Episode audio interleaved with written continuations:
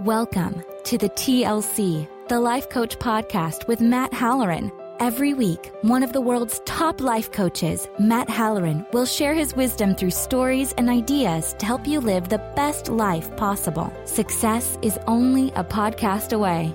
Now, please welcome your host, Matt Halloran. Hello, and welcome to another podcast. This is podcast episode number 15. We're going to digress from what we normally talk about on these podcasts, uh, and we're going to talk today about emotions. I've been dealing with uh, a lot of uh, emotions, both personally and professionally, and it made me realize how little people understand uh, about what emotions are, how powerful they are, and how and where you should feel them. To live is to feel more than just happiness. Part of living is experiencing every emotion you possibly can.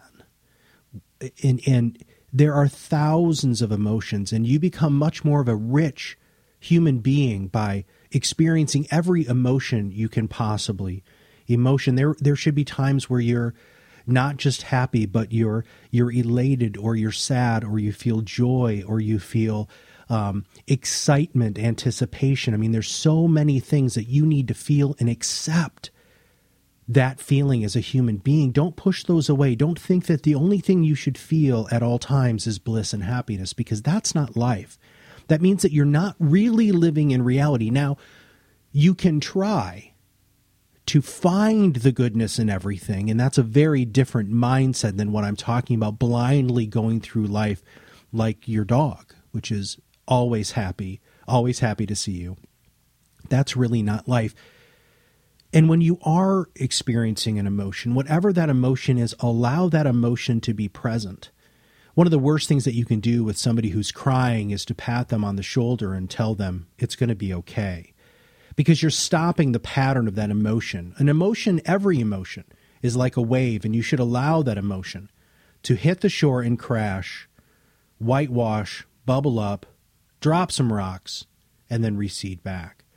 If you try to stand, and if any of you have ever stood within the tide, and you try to stop or slow down a wave, first off, you lose. And secondly, it gets very messy. It's not as clean. It doesn't resolve itself as well as it should. So the tide and waves are exactly like emotions. No matter if you're working with somebody as a coach, you're spending time with your significant other, your children, your parents, any relationship, if they're in the middle of feeling an emotion, shut up, let them experience the emotion. And if you can, try to empathize with that emotion while they're in that emotion because it's going to create an amazing connection between you and that other person. You need to teach your children, boys and girls, that there are hundreds of emotions. In fact, there's great things online that you can get download uh, or just even bring up on your phone or your computer, which are just a, a whole plethora of emotions. And, and the fun part is most of them are emojis now, uh, which kids seem to love. And you can walk through each of those individual emotions and talk to them about what they mean, what the words mean, how you feel, and that it's okay. But I don't want to just say that you need to do that with children. You need a refresher everybody listening to this podcast right now should probably go back through and realize that there are more than hungry, horny, happy, scared, um, and angry. There are a lot more. There are so many different emotions, I couldn't even begin to go through all of these on a 20 minute podcast. But you should teach yourself and your friends and your family and your children what the emotions are and remind yourself, which leads us to the next point, which is you have to actually practice the ability to feel some of these emotions. Some of the emotions that you don't feel on a regular basis are not easy to recall. Which is one of the great reasons why reading or watching a lot of different kinds of movies or watching videos that elicit different emotions. One of the reasons I did this podcast today is I was watching a video of John Cena. Now, I'm not a big time wrestler, WWE fan. I haven't been since I was probably eight years old. But John Cena is a really great human being, and he's done a lot of great stuff. And he gives a lot to charity. and he's got this um, this saying. Um, and so, what this video was about was all of these people who took John Cena's saying and really help them change their life. And the coolest thing about it is this monster of a human being is reading these letters that these people wrote him, and, and he's not just feeling sadness. He's not feeling happiness. He's just feeling, and you can see it on his face, this amazing range of emotions. And at one point, he actually does start to cry. And you look at a person like John Cena, who is masculine beyond belief, experiencing all of these emotions, and you just sit and think to yourself, when is the last time that I experienced that range of emotions? And and seeing somebody like him doing it so openly on camera really does mean that we have some role models that are totally fine with showing emotion too. No matter if you're a man or if you're a woman, if you're anything in between, emotions are part of living, and you should practice that range of emotions.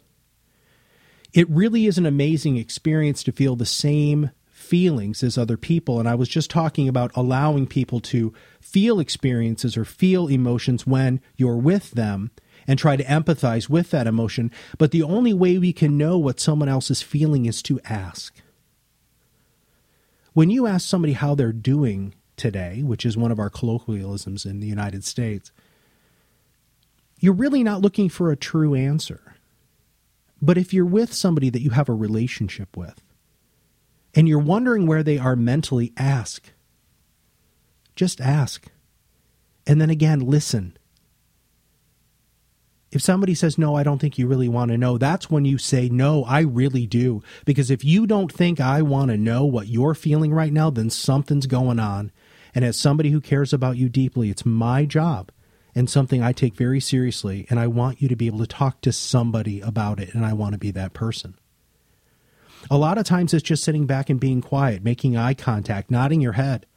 Even if it's painful to listen to, or it elicits other emotions within you that remind you of wonderful or traumatic or scary experiences, be in that emotion. Because of screens nowadays, we have lost a lot of the interpersonal connection.